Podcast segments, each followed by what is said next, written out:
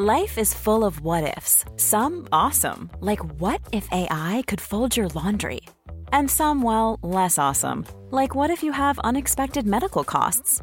United Healthcare can help get you covered with Health Protector Guard fixed indemnity insurance plans. They supplement your primary plan to help you manage out of pocket costs. No deductibles, no enrollment periods, and especially no more what ifs. Visit uh1.com to find the Health Protector Guard plan for you.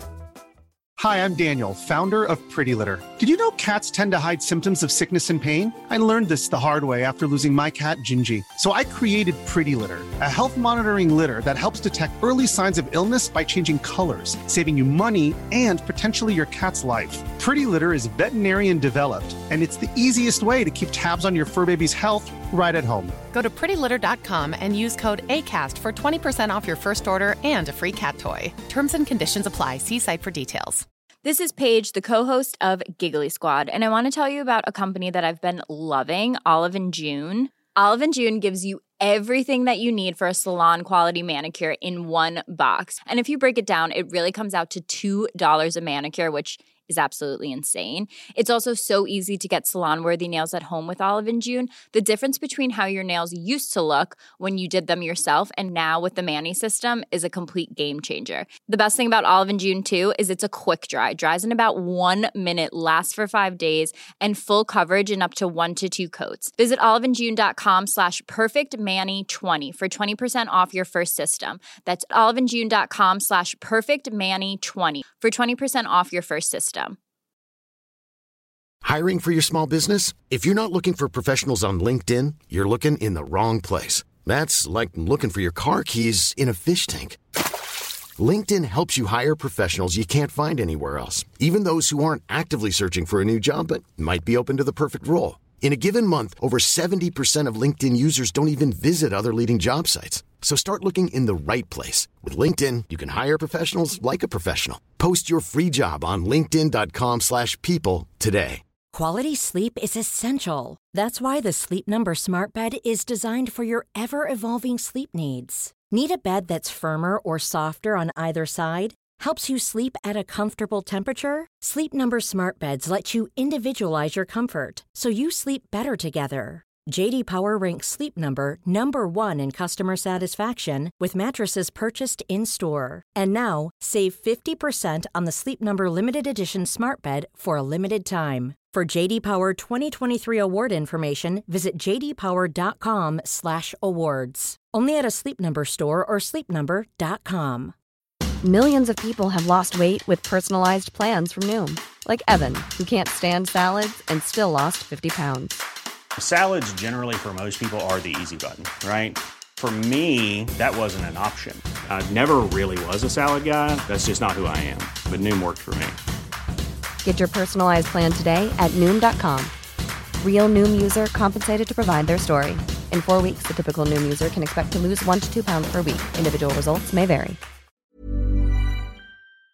The following is a presentation of the Force Center podcast feed.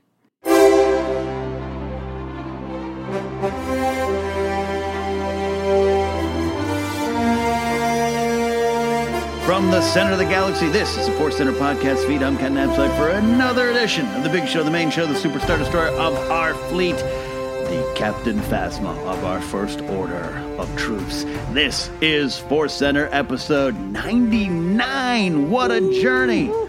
With me, as always, Joseph Scrimshaw and Jennifer Landa.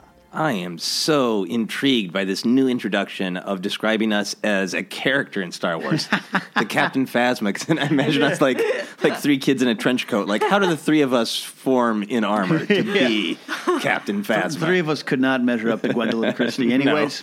no, no. Not in any here. way. Yeah. We're Oh, here, man. We're here um, for a look. We're going to look at Captain Phasma and the role of smaller Star Wars characters, their tradition, their importance, and why sometimes that gets us uh, all the flame when the characters that we know might be small turn out to be small. Yeah. Yeah. There's a lot there. Still smaller than we want. Yep. Yeah, but good to have you guys here because of this recording schedule. Uh, we recorded this one, so we imagine between episode 98 and 99, no Star Wars news broke. Yep. We are speaking right now in a sololess, trailerless world, and uh, we'll see what happens after I bet they released the movie early. Just the whole movie. The whole movie. The whole movie. Oh, my like, goodness. you guys are so worried about it. Here, just let's put it out. Yeah. Uh, yeah, I wanted to ta start our Phasma talk uh, because we never did. Ken, you and I have babbled a little bit here and there about the Yeah. book and how it affects Last Jedi, but we've never really had a chance uh, to kind of to give a little mini review of the book and even uh, catch Jennifer and maybe some other listeners who haven't had time to read it. Yeah. Catch up on the Phasma book and then maybe talk about the comic a little bit as well. So let's just start with that. What What is your sort of uh, condensed version of what the book is? The book to me is a great sci-fi story written by Delilah S. Dawson that also has Star Wars characters. Now that sounds like a sarcastic, cynical slight on the book. It's not. This is a, a book that about a quarter of the way through I was like, this isn't very Star Wars to me. Yeah. Uh, but I, I want to keep going because it's intriguing to me. And then Star Wars names and things and elements come to play. But it, it was unlike any other Star Wars story. It was a, you know, Furiosa, Mad Max type of story. And it did bring you a lot of insight into the character of Phasma. Who would become Captain Phasma? And it gets into First Order stuff. The character of Cardinal's very interesting, very intriguing. You have the rebel, or the excuse me, the resistance spy involved. There's a lot of in, interesting things about the formation of the First Order. So it definitely fills things out. And we had known from the Force Awakens visual dictionary that Phasma's armor was made out of Palpatine's personal ship, which was made kind of in that uh, Padme-like uh, ship, uh, the, the the silver, uh, Yeah, you know, Nubian uh, cruiser, Nubian, Nubian yeah. cru- oh, yeah, Nubian blaze. uh. so we get that story. Uh, it, it's so it, it gave me a lot of answers I didn't know I wanted. It's interesting and intriguing, and in the end, it's just a cool backstory. Yeah, yeah, and it, it just really fleshes out the Star Wars world. So uh, the basic the setup is that it's a story within a story that a Resistance uh, spy is captured by Cardinal, this guy who wears red armor. He's got specialized armor too, because at the time he's kind of equal with Phasma, Right. Oh. but he's so worried that Phasma is going to overtake him, he's going to backstab him, and he's going to be pushed out of the First Order. And he's a true believer, so he interrogates her, and she basically spills like, "All right, I have some information about Phasma," and he's losing his mind, desperate for information about Phasma. So then she spins this story that Phasma's close friend as a child, Yeah. and up through this whole adventure. Uh, spoilers, by the way. They're just telling the whole book. Um, so she spins this story. So it's also got this whole great unreliable narrator thing of the there's are levels and levels of uh, like many different characters could be lying to you or exaggerating, and at one point the book even acknowledges that. But it's basically just uh, yeah. If they're Doctor Who watchers, it reminds me almost of a Doctor Who episode because it's Phasma's planet, uh, Parsanosis, Parnassos Parnassos. is how me and Alex of Star Wars Explained decide to say it. Well, then I think you're right. Yeah, I don't know. Parnassos. Yeah, because I just mouth it out to myself quietly uh, to not wake my wife while I I'm reading. still can't pronounce 75% of Game of Thrones characters in a book who are book only characters. So the P word planet, I'll just call it that. Uh, it, the, a bunch of technology was there, uh, but then it fell into disrepair generations ago. Mm-hmm. So they live this utterly savage life. So it's almost got like this, like Ken said, this very Mad Max of like they have little bits of technology that they almost kind of pseudo worship, but it's very tribal and it's very like you could imagine David Attenborough narrating. Wow. Like the like we we must protect the high mountain place because otherwise the plains people will come and take our high mountain place. So that's when you're first reading it, you're like, the hell is this? uh, and then Brendol Hux's ship crashes. And uh, everyone, all of the tribes nearby recognize that as an opportunity. And then through this whole journey, basically, of Phasma realizing that I want to go to the stars, I, you know, value having this fearsome mask and being a warrior, and they can.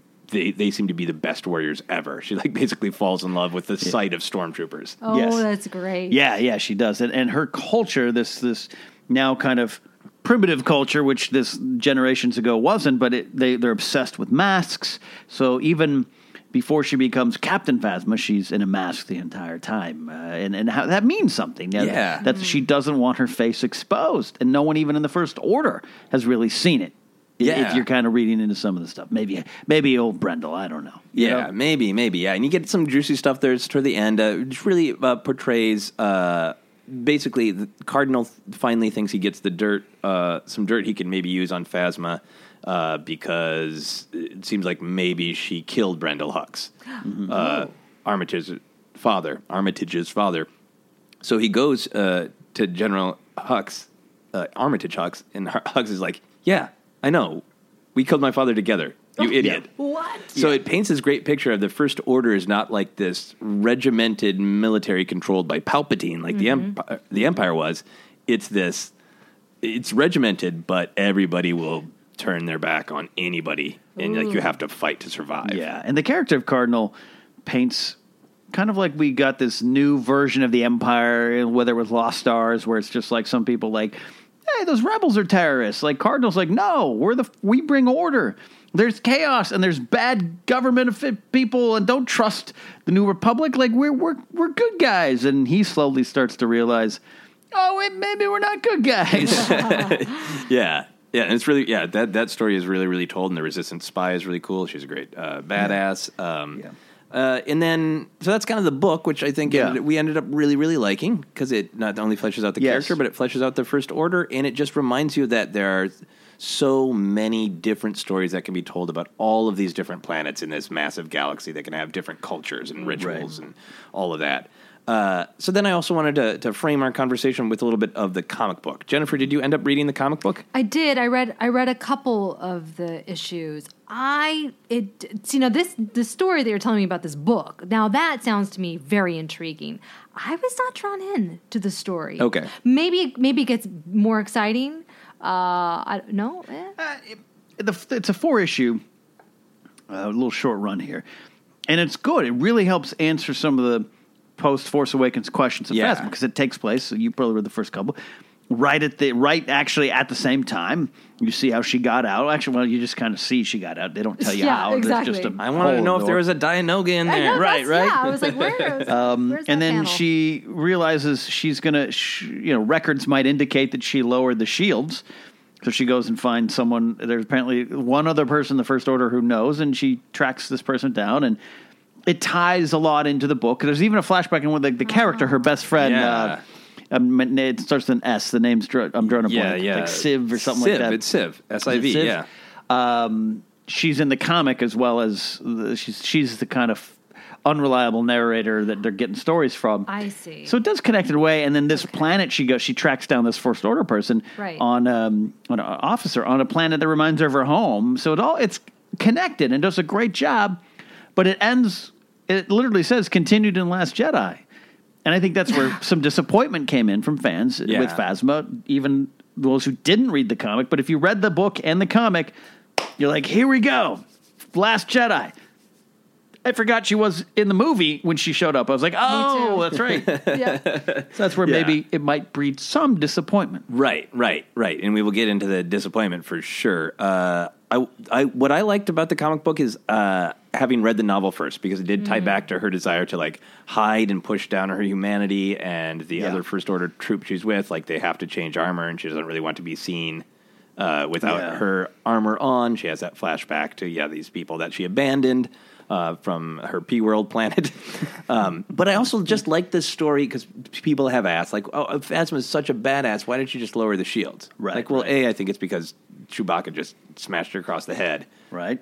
and he's in the room there, and he's terrifying. But I like that the story got filled out of like you can screw up in the First Order as long as you cover your tracks and kill anybody who knows about it. Like Right. that's how the First Order rolls. So that that makes more sense to me of the Force Awakens. She's like, well, I'll I'll pull them down because I don't want to. That they have got two people with blasters on me and a Wookiee. Yeah. I don't want to have this fight. I'll just kill anybody who finds out because I can. That's a different kind of badass, and I like that. Yeah.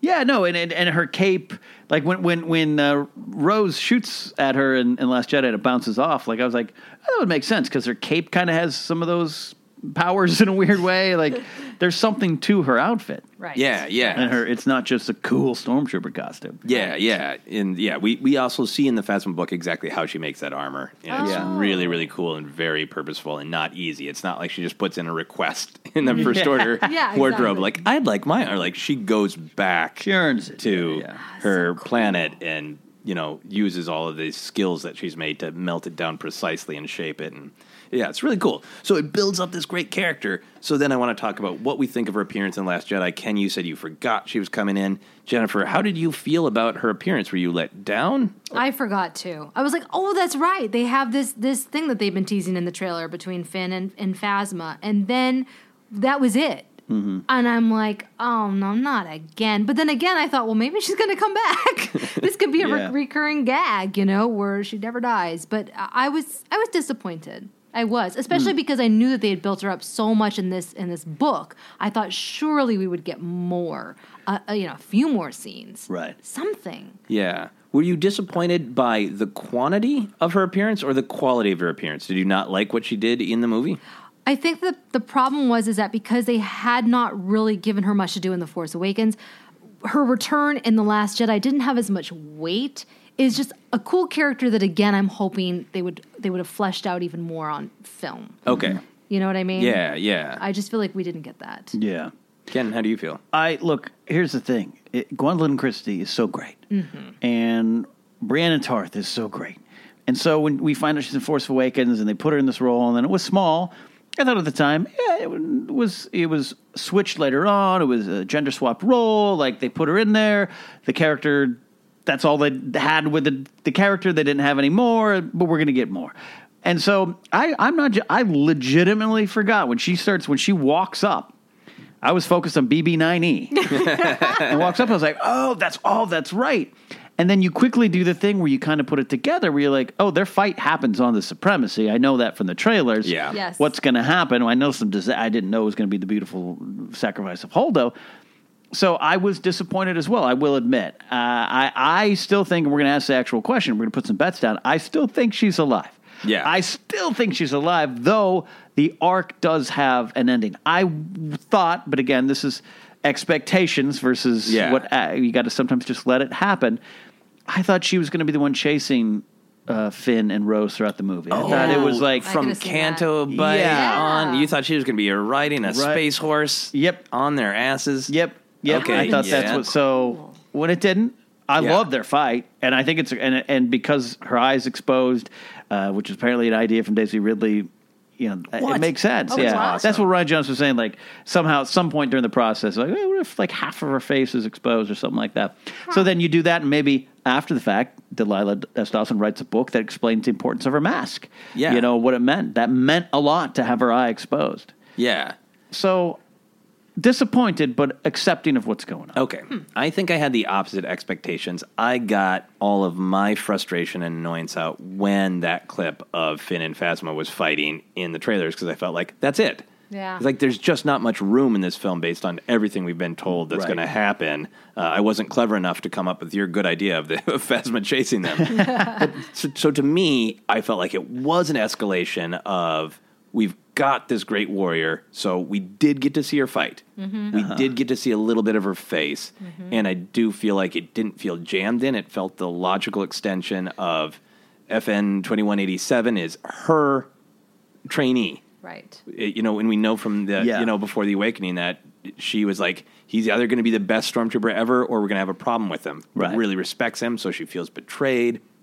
And I did get some good, like, oh, here it comes. Yeah. When she's FN 2187. Yeah, like, that to me, was there was great. like, uh, I, I would certainly happily take more, but I think I went in with the right expectations, so I was happy to get some fighting, some Yeah. face, and some Finn anger. The three big Fs I wanted from Captain, Phasma, she gives good face. Uh, uh, strike a pose. Um, Oh my god. that's uh, and and, and that's. Uh, I, I'm happy you had the experience. I, I mean, I, at the end, I come like I got just saw this movie the sixth time, and I'm fine with it. You know what I mean? Yeah. I just think there's some potential left on the table, but in the end, and that's part of what we're going to be discussing here.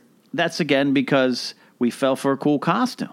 And we don't maybe need this character to be anymore. And I really think no one said anything. I've said this before in several, here, other places. I think Gwendoline Christie's shooting schedule for Game of Thrones keeps her from being anything much more than this. I Okay. really think that's the case. Oh, wow, I mean, yeah. part of it. Part of it. Yeah, she could clear the stuff, but Game of Thrones shoots for a long time. Far Especially- away, Especially far away. Especially right now, season six, also uh, which was delayed a little bit, and then season seven uh, or season seven, and then eight, which is like uh, almost a year long shoot. I think that that's a that is a reality too. Okay, cool, cool. I think that's a great insight uh, from our resident Game of Thrones expert. I want to touch on a thing that Ken just talked about. Of do we think Phasma is gone? Um, uh, I'll, I'll shoot my mouth off. I think I also had a more positive reaction because I did not think I did not interpret that shot for a second uh, as that is the end of Phasma. It was so classic pulp, so classic serial. What Star Wars is based on of like, yeah.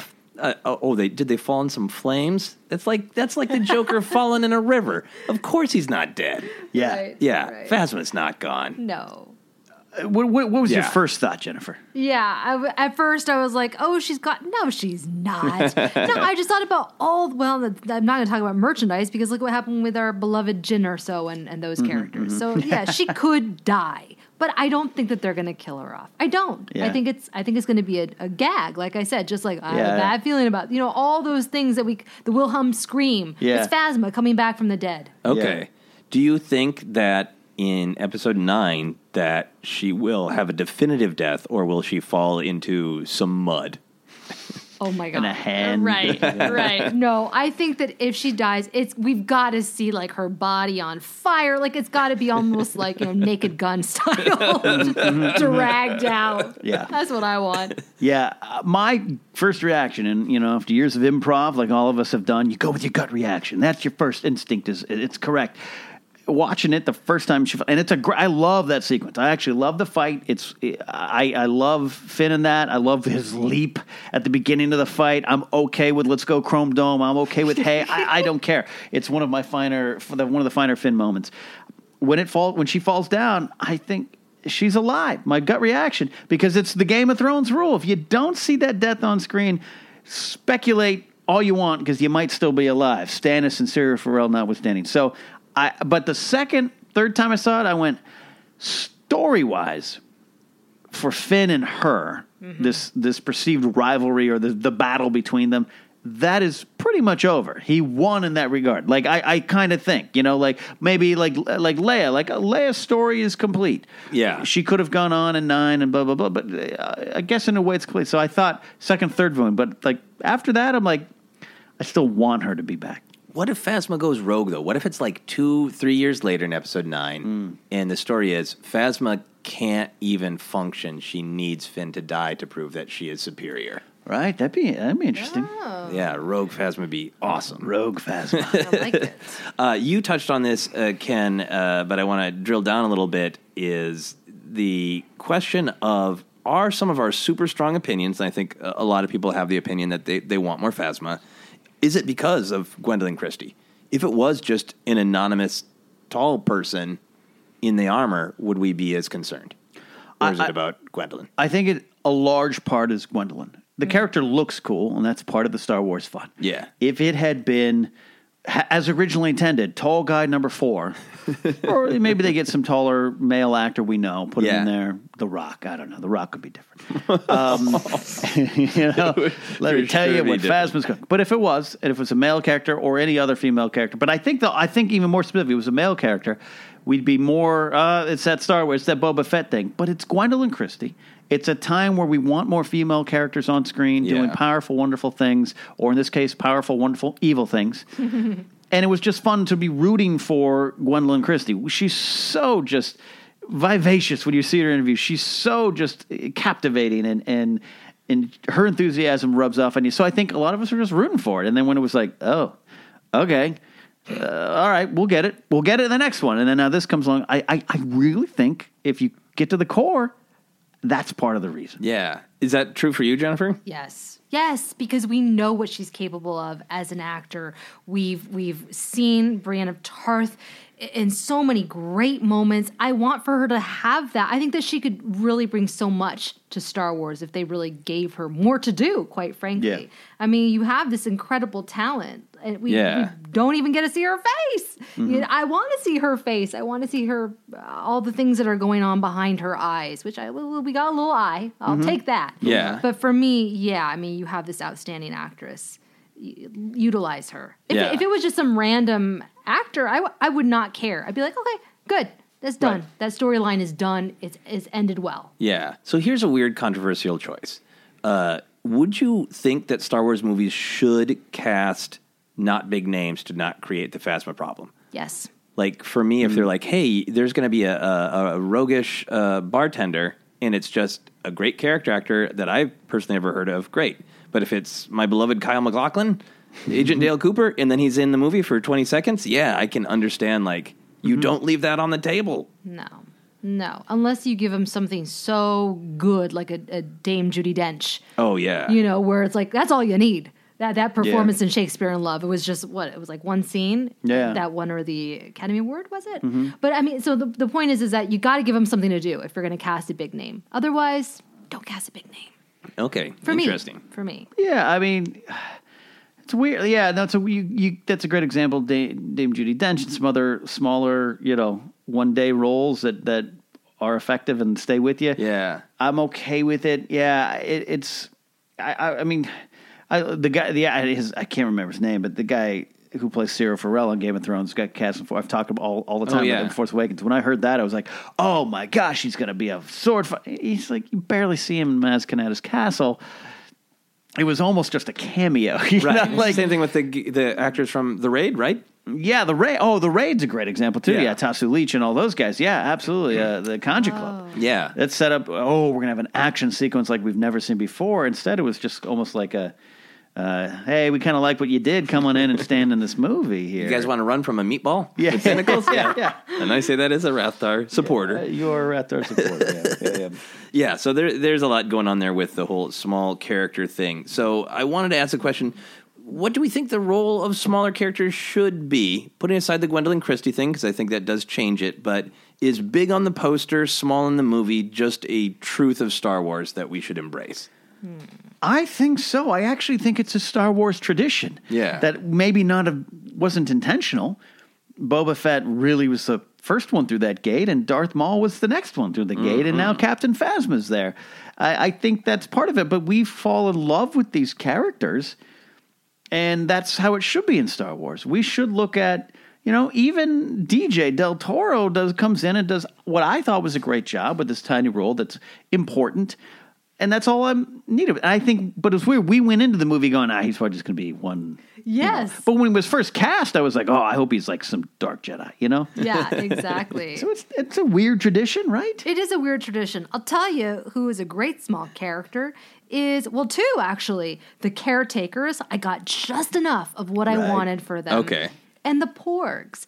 There was so much buildup about the porgs where it was like, are they gonna literally be in like one scene off on the cliff? Yeah. You know? We got I feel like we got the right amount. We got to love them, see them, you know, see their little porglings, and mm-hmm. that was it. We- That, that was all we needed. I don't think we need any more. No, it's it's and it's also part of this. What makes a good movie? You know, you guys know I, I, I love Captain Canady, right? Yeah. I love Captain Canady because he brought so much to that one scene. There's so much there. Tallie Lintra is now a new favorite of mine and a lot of people. Yeah, mine too. But uh, you know, she dies like that. To me, it's not a waste. Other than oh, I wish we could see her in action more, and it's great, and and having a, another strong female leading this battle here. But you know what? It served the story, and I connected to that character. So she dies, and it happened so fast. It wouldn't have had the impact if I didn't really like what this performer and this character did in a short amount of time. Yeah. And they Rian was smart enough to give her that little look when she's saluting Oh, the other pilot that. and giving that sideways little smirk and and it's endearing and she dies. So that means something and that's something the story needs. Like Paige Tico. Yeah, Paige That's a great example. Yeah. gets me every freaking time I start crying. I, that actress is so good in that moment, and I was like, "Oh, that's just a throwaway role. Eh, just- we know what's going to happen." Yeah, we yeah, we figured, yeah. I've gr- I love that scene. Yeah. I can't imagine it. You know that scene without her. Yeah, so I guess maybe the I mean, there, and there's certainly like those meteor characters who have like dialogue, and I think Last Jedi did a great job of like yeah humanizing them so their impact was felt.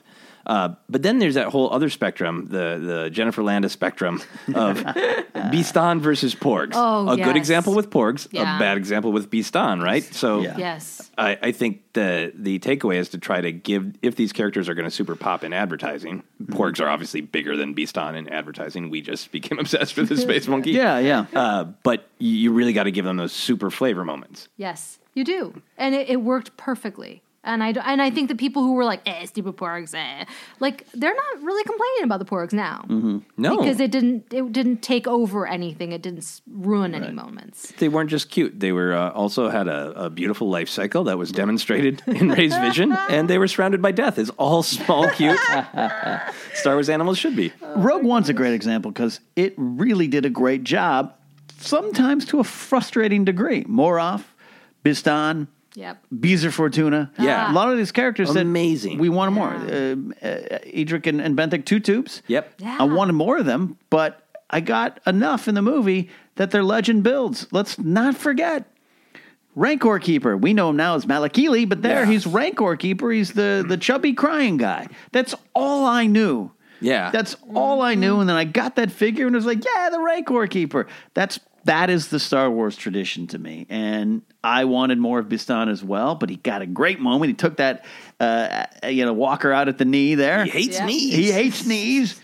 and that that's that's what these movies need to. Yeah, yeah, absolutely. Uh, so you guys already started talking about this, but I, I, I we've had some questions about it from fans, so I want to talk about it. Uh, who are your favorite small characters from Last Jedi? You guys have both mentioned a few. Are there any others that really pop to you? Of like even the like super small background characters, because you're mostly talking about characters who have significant dialogue. Yeah, yeah. So, so yeah, Canady and, and Tallie Lintra. Um, Paige is great, obviously. Um, I, you know, you know, I like. Um, there's the the bombers because I love those resistance bombers. Yeah. and Yeah. there's the the African American pilot. He's cool. I'm glad he's there. But the old guy Yes! who's like, they're Oh, on their yeah. way. He's such a Star Wars face. He's like old rebellion to me. Oh yeah, Love I that guy. same thing. nice, nice. Uh, Jennifer, did you have any favorites? all the resistance pilots i was I, they just felt so familiar to me I, I, I just got so much joy seeing all of them it was, it was really funny but yeah i loved loved Tallie Paige Tico, DJ. I really liked Benicio del Toro. He surprised me. He really you didn't did. expect to. I didn't expect to like him. I, I knew he was going to kind of be weird because that's just kind of his his thing, his Mm-hmm. Yeah. wheelhouse. But I I thought I loved the flair that he brought to the Star Wars Love universe. I, I know some people didn't. Uh, I just I love all the choices he made. Me too. Stuttering was great. I thought uh, the, the hand motions very fear and loathing to me. Yeah. Yeah. Uh, a little bit more on the Johnny Depp side than his role in that movie, but like I, Yeah, I loved it. My favorite is when he is not speaking a different language, but just saying words weird. Don't- like, do you want me to whatever, do yeah. it? yeah, yeah, yeah, yeah, yeah. He's like the new version of our beloved Yeah. emperor. Do it. Yeah, do it. I can do it. Yeah. Yeah, Uh, yeah, I. You know who I really liked, who I haven't had a chance to talk about, is Commander Larma D'Acy. yes, she's great. She's great. She's one of Oh, those small oh, characters you're like, you don't really think about her. Yeah. She has an insane amount of dialogue. Yeah. Yeah. She's the new Ric Olié. She is Captain Exposition of The Last Jedi. Right. And I just love that she's a older, quirky looking woman Yeah. Yeah, who's just delivering all this information, just steadfast, great character in her face. She's got a very Yeah. memorable face. She's a character Yeah. actor, yeah, and I ju- she just really popped for me. Of like, again, that easily could have been a super Yeah. stereotypical. That could have been um, Major Ematt, who we met in the Force Yeah, yeah. Awakens, uh, in the Journey Well, to well, Force glad, Awakens. glad he's he's still going strong. Yep, he gets to wander around on Crait. Um, the uh, the first order pilot who's there were uh, yes sir right away. Oh, that yeah, that- yeah. yeah, Great guy, That's great. great guy. That there's those little ton and um, the Abneb Abdeb Abdeb Neto Ab, Abedneto. Yeah. Yes. Abedneto. Uh-huh. I don't know his name. It's not Ello Asty. Obviously, he's got another. Cy s- Threnali. Kai Ye- Threnali? yes, right. Because Yeah. he's uh, it's another musician uh, nod. I think right. Yeah. Uh, I love him because I love when I love when like Poe's like is that is that Holdo from Battle of uh, Chyron Belt Holdo and he's just like and then like Poe gets off and he's like Poe it's just, like, it's just a great He's like, yeah, what were they talking about? That he feels that he's been left alone. Uh, slow and low. How could we Slow forget and slow and Low. low? He's pretty great. told him not to park there Joseph, Joseph Gordon Levitt huh? Yeah. Uh, two other little characters I want to shout out because we, when we're talking about small characters, we're going from the range of significant dialogue, but not as big a character as we wanted to. Truly, you have to pause the film. Yeah. Uh, I like 2BB2. He is the blue astromech droid Oh. that is in the background of the publicity shot. You can see him in the movie, but Yeah. he's in the background of Yeah, the he publicity shot they re- uh, released of Holdo, and he's standing right next to Vober Dand. But he's just exact dark blue that I like. it's a marble it looks like a marble He's the marble. He's a dark blue marble. And uh, finally, because we thought Canto Bight, I think, was gonna be yeah yeah richer with weirdos we fell in love with, yeah but they panned by pretty quick. Uh, but I did uh, develop an attachment to this character, and I was delighted to see that he was in the visual dictionary, uh, which is Edmo Ektakel. Uh, and he is on the balcony when uh, Rose and Finn are having their conversation. And the reason I attached to him is he's vaping. Oh my and it's gosh. confirmed in the visual dictionary. It's like a aerosol inhaler. Oh my god. There's Yes. a vaping alien on Yeah. Canto Bight. Yeah. I'm like, that's a guy I can obsess over. Yeah, there's there's a lot, man. There's a lot. Uh, so, out of all those characters, uh, uh, in, in, I want to talk, find a way to talk about uh, how we uh, focus our love of small characters. Because to me, I can't get past my uh, childhood where you you saw Dengar for a split second, then you had an action figure, and you had literally years Yeah. To build it up, and that's why small characters are important in Star Wars. Right now, it's kind of you have to make an active choice to go out of your way, going, I, I like the vape guy in the background. Yeah, yeah. I'm gonna look up his name. Like, how do you want these small characters that we like to be celebrated? Like Jennifer, where do you mm. want to? You love the caretakers.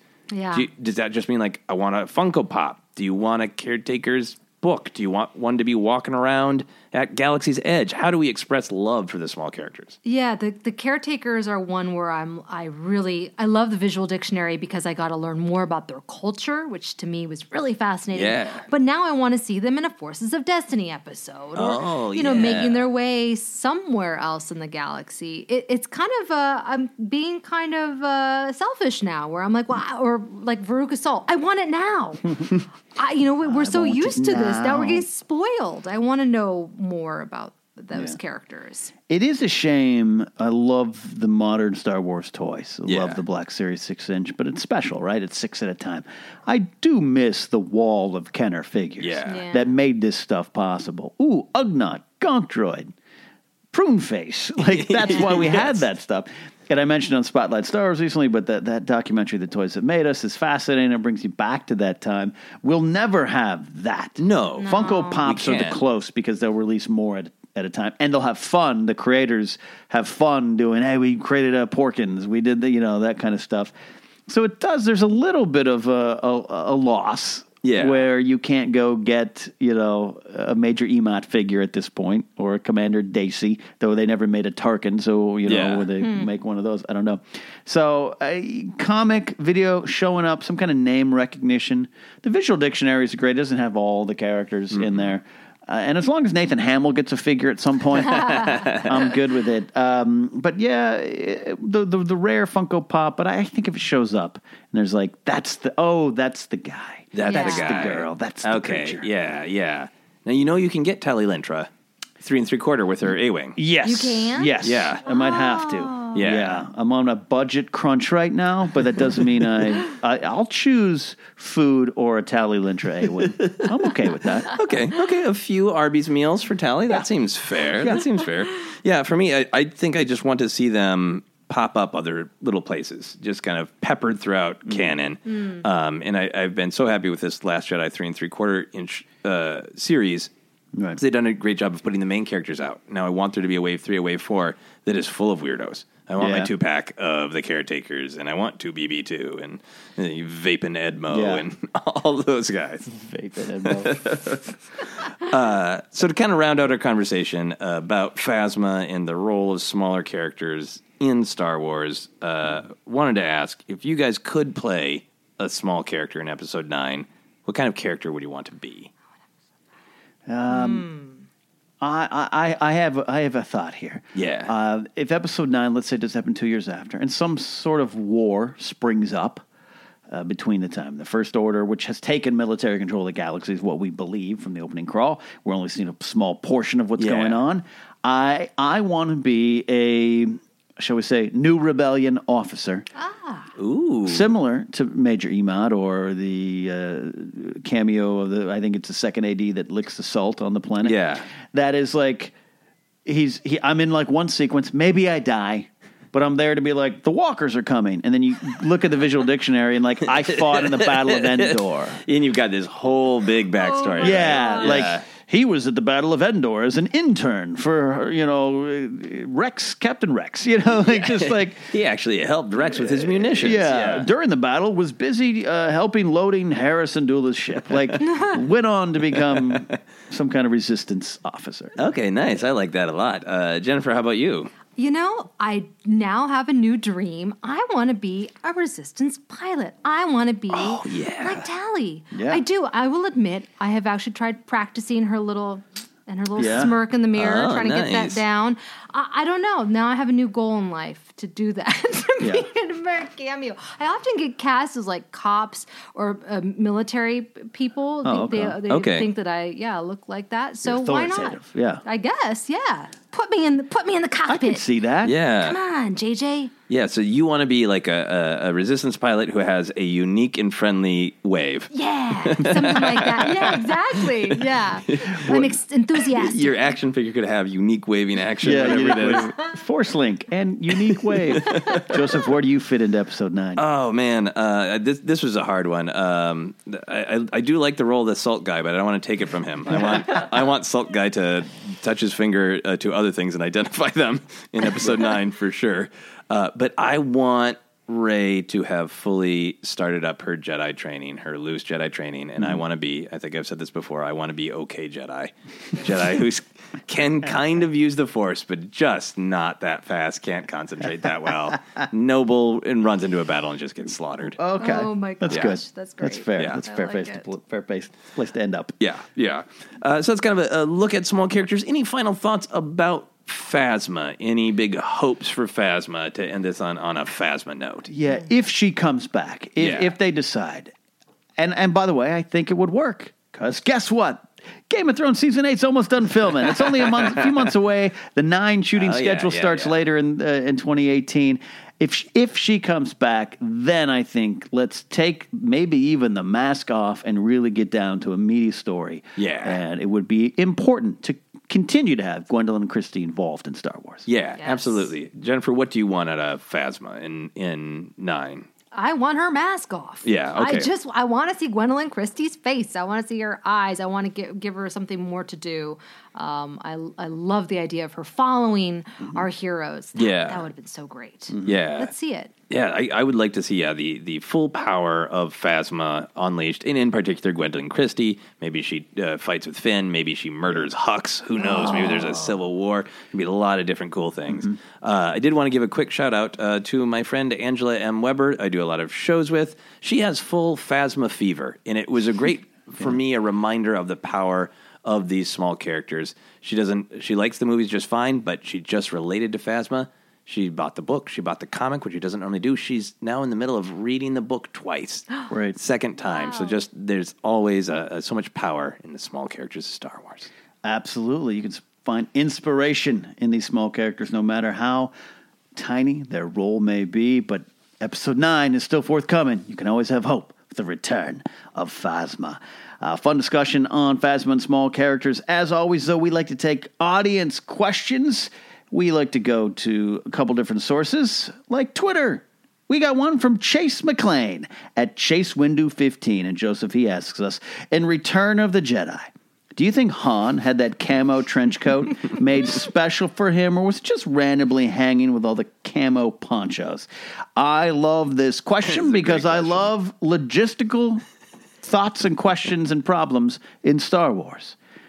What do you guys think? Jennifer, do you have an- a thought? No, but this is such a great question. I, I kind of want to believe that Han has a thing for fashion. You know, like he, he specific Oh, things that he liked. Maybe that's what we'll get to see in the solo film. Jackets are important. to him. Oh, Right. the acid wash jeans and that uh, leaked photo. Not leaked. Ron Howard posted it. Oh yeah. Right. Mm, interesting. You know what my mind went to is Han became a general and he got a camouflage coat because he's on Endor. Lando became a general and he got a cape. Right. So I feel like maybe they came to these two scoundrels and said, "You guys have done a lot for us. Do you want to be generals?" And they're both like, "We've got conditions. we have fashion conditions." And I think he demanded it. I think so too. Because I think they were like, you're going to go to the forest moon of Endor's surface. Uh, here's what we're wearing. These are what these guys are. By the way, they, they switched the rebel soldiers into camo costumes, you know? Yeah. Uh, camo outfits, not costumes, um, uniforms. And I think Han was like, no, I'm keeping my Han gear. Yeah. Find a way to cover it up and do it now. deck officer, deck, Deck officer, officer. I'm not switching out of my pants and vest. Give me something to cover this. And they were like, "Uh, we got this poncho, jacket, this trench coat. Yeah. Yeah, okay, give me that. Yeah, I like. That's I love it. I love it. That is it. Yeah, I think so. So good. Uh, next question from Pedro Fernandez. He says, Hello from Lisbon, Portugal. International listener. Love it here. We are based out here in the California coast. Love your show. My question is what happened to Coruscant or Coruscant? No, it's Coruscant. Uh, sorry, Jake Lloyd. Uh, between episode six and seven, should we see it again in episode nine? Let's trace the canon of Coruscant. Yeah, just yeah, the canon. yeah. I don't think there is a lot of canon, right? I Not mean, a I think lot. there's um, there's mentions of it, uh, but mostly in that it was just decided that we don't want to have everything continue to be Coruscant centered. We're going to have Right. a different location for the New Republic. Right, just kind of this. This is this place has got some stink on it that we want to kind of clear out. Yeah. some things going on. That Jedi temple's got some Sith stuff way underneath. Yeah. Uh, Palpatine moved in instead of just taking the wallpaper down. This isn't like a castle we take over. We're going to go somewhere else. And then they, excuse me, change the seat of power. Chandrila, the other planet that's name I always forget that's from uh, it's in Bloodlines. Oh yeah, yeah, yeah. More of a it's got more of a farming kind of uh, atmosphere to it. Yeah, so that's what we know so far, Pedro. Jennifer, do you think in episode nine we could return to Coruscant? I don't know about nine, but now I'm now I'm interested in revisiting it somewhere else. Heck, Hmm. me. Well, no, if we're gonna do the Rian Johnson trilogy, I know we were going far, far away. Sure. But I'd like to see it somewhere else. I mean, I, I love the glimpse in Rogue One. I got excited. I was like, Yeah. that's Coruscant. Yeah. but No, I really want to know what happened. Yeah, because to me, it's I, I think it's kind of like uh, a neighborhood that used to be hip, and then it's kind of not hip anymore. So I think there's this great, great Coruscant renaissance in the galaxy where people are like, maybe like 10, 15 years after Return of the Jedi, like, okay, have you guys heard? Like, it's kind of affordable now, and lots, it's a cool younger people. Yeah, a lot, of the, those the crime's down. Yeah, the Coffee victory shops. babies are moving in. They're like all these floating food trucks. It's a really hip place Yeah, to be. yeah. Uh, you know, Dex's Diner reopened, new ownership. It's, it's going strong. yeah, I, I think we'll, we'll get that answer at some point, and I actually would like to see it in nine because to me, yeah, you could move the government out of Coruscant, but that's a lot of people there. That is still, you know, that is still New York City. Right. That's uh, First Order might want to squeeze it. Yeah. Yes. Yeah. Real, real, real Oh. quick. Is there? It might be their new seat of power if they want Yeah. to be like, "Hey, we're the Empire. We're taking Coruscant back." Oh, I like Mm. that. That's good.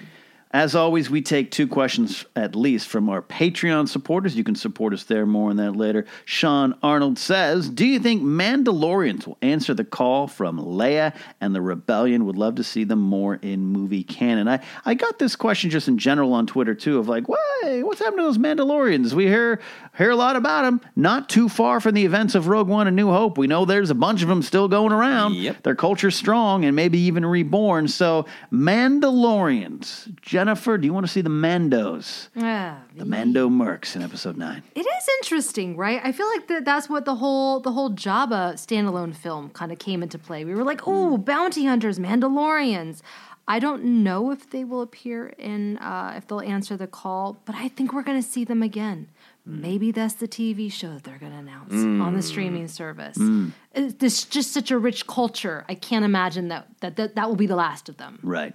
Yeah. I think the TV show has made me think that there is a possibility of them in episode nine because they know that they're doing a oh. Mandalorian television mm. show.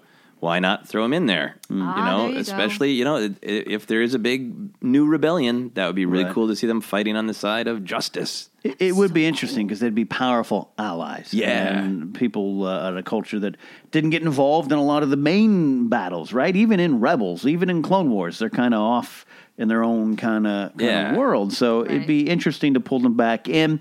Could you explain in a quick amount of time, and I think you could, but to a general audience, it's like the Boba Fett families, but they're not. right. Turns out Jango just stole that. Eh, never mind. They're, they got jetpacks. They're cool. Yeah. So we'll see. But Sean, I think uh, you are not alone. A lot of people would love to see them more and in movie canon. All right. Our next question is from a regular. He's one of our favorite supporters here, Mark K N double zero P. He is. we're not even going to try this time. I, I think it. I think it is now tradition that we have all uh, taken turns Yeah. with this fairly simple collection of letters, and we have all three of us Yeah, Mark- said it. Jennifer, normally you're our secret weapon to say a name correctly. Yeah. Mark it- Mark Canop. Mark Canope. Mark Canope. Mark Mark Canope. Canoop? Yeah. No. No, it's tradition now. I don't even want Mark. I don't even want you to remind us. no. Yeah, that's it. Mark is really seriously. He's been supporting Force he's Center for great. such a long time, and we love having fun with him here. Uh, but he's got a great question here and a great reminder too. I remember a news story last year about how Colin Trevorrow asked Rian Johnson to include something in the Last Jedi, similar to how Rian asked JJ to include R two at the end of the Force Awakens instead of BB-8. Even though Colin is gone, what do you think it could be, could have been? And his mind, Mark's mind, went to the Jedi books. But I would love to hear your thoughts. That Good is a, a, a deep cut because, yeah, that's Yeah. something that came out. Colin, this was for their version, far along the development process. Yeah. Right. So it's going to be one of the interesting stories that we one day will hear about. But yeah, what do you think it might have been? The books is a great guess. Books is a great guess, although it works so well to hammer home uh, what's going on with the, you know, I will not be the last Jedi. This is utterly random, just going off of instinct. I think Yeah. keep Hux alive. Okay. It's my random guess because maybe they wanted to, you know, do more with that dynamic. Because it could have been an interesting story if Hux died, and it's just crazy Kylo. Kylo, who feels totally alone. Hmm. Hmm. Hmm. I I think it might have been keep Nien Nunb alive. I don't know. No. uh, that's a good answer. That's a that's a good thought. I'm, I'm for me. It, it might have. I, I don't know. That's a great great. What do you think, Jen? Stall for me, Jennifer. I, you know, I don't know either. I mean, could, could is there a possibility that, that he could have taken it out? Like he was like, "Oh, you're no longer a part of this, so I'm just gonna take out what you had wanted because I want to leave it open for." Or maybe JJ was like, "Hey, I have some." No, that's not Mm-hmm. Yeah. right. No, No, it would have been right. Uh, may, maybe it's something to do with Rey and Kylo. Maybe, hey, Yeah. don't, you know, don't injure her. Don't, you know, make sure she's good. I don't know, something like that. Yeah. Because he definitely was going to have to stick the landing with the story of Rey and Maybe Kylo. verify that Rey has the two halves of the hero's lightsaber, so that's Yeah. still in play. Yeah. I don't know. I think it, to me, it's a, a testament to that the movie feels tight, and every little mm-hmm. Yeah. detail as it's wrapping up, every detail mm-hmm. feels like it really fits. Kylo Ren's pants. That's the one. That's the answer. There you go. They No. need to be high. it's not. It's not. It's not. The costume director said why, but yeah, wouldn't that, be, that was the only thing that really kind of stuck out to me. The, Perfect. the maternity pants. oh, fair enough. You recognize them in a way I did not. It's like, hey, wait a minute. Wore those leggings for a oh, long time. That's great. That's great, Mark. Hope that answers your question. Thanks as always for your support. I'm sorry. It was Kylo's oh, maternity pants. He wanted the That's pork to one. stand on R2. Yeah. Yeah. the porg needs to stand on R2. Absolutely. Guys, you can submit questions to us all the time. If it's on Twitter, you can use the hashtag Force Center. Uh, we have a lot of different hashtags on a lot of different shows, but that hashtag gets you to the main show as Chase McLean also used the hashtag to make sure. Hashtag main show. Answer it there. You can find us on Twitter at Force Center Pod. Our Facebook page is Force Center Podcast. Merch is available at teepublic.com slash user slash Force Center. That new Ewok shirt, I Heart Murder Bears, still on there, still going hot. Podcast is available several spots Podomatic, Podomatic Mobile, Apple Podcasts, Google Play, Stitcher, TuneIn, and Spotify. But, Joseph, let's not forget about those mystery algorithms of what was formerly called iTunes back in the early aughts. Yeah. Good old Apple Podcasts, as everybody calls it now. Right. We're on Apple Podcasts, not iTunes, not that Not thing you all. hate. It's not Kinko's, it's FedEx Office. Rebranding always works. Anyway, if you go to i Apple Podcasts, uh, we would love some more ratings and reviews. We've been doing really well uh, on numbers, been doing well on popping up and staying on, especially while Last Jedi was out on their, their list of the top podcasts in TV and film. But a big part of that is not just listens, it is about rating and reviewing. There is someone at iTunes, I think some Wizard of Oz person, who looks at ratings and reviews and then, like in Zoolander, goes, Oh, they're so hot right now. Yeah. And we get bumped up. So please uh, go rate and review. Uh, uh, we should also, of course, mention our Patreon. Some of you are supporting us there. Please keep that coming. Patreon.com slash Force Center. Absolutely. We have our own stuff. We don't just always talk Star Wars, Jennifer. Uh, I guess I kind of do. but on my YouTube channel, youtube.com slash Jennifer Landa, where I have now passed over 10,000 subscribers. It's been a long Nice. road. So join me over there. And also, if you're interested in Star Wars fashion, check out my blog, my Star Wars fashion blog at jennylanda.com. And Joseph, oh, you talk about Star Wars a lot too, but you have I other do, things. I do, I do. Uh, but you can find me on social media where I talk about yeah, thirty-five percent of the time about Star Wars. I'm on Twitter and Instagram. Is at Joseph Scrimshaw. I've always got live shows coming up. In particular, here in Los Angeles, I'm going to have a show on January 26th. That's going to be with uh, my Phasma loving friend Angela M. Weber. It's our, our variety show called Game Night. It is a fun night of comedy and music and improv and catharsis. So check out that. It's uh, you can find out the information, tic- tickets, and everything on my website at josephscrimshaw.com under the live shows page. Absolutely. You can follow me at Ken Napzok. And my podcast, The Napzok Files, is also out there. Check it out. A lot of fun, little weird shows. Every once in a while, talk about Star Wars. That's a big thing in all of our lives here. Guys, that is it. So, for Phasma, for Major Ematt, and for an entire planet made of salt, that is it. We'll see you guys next week.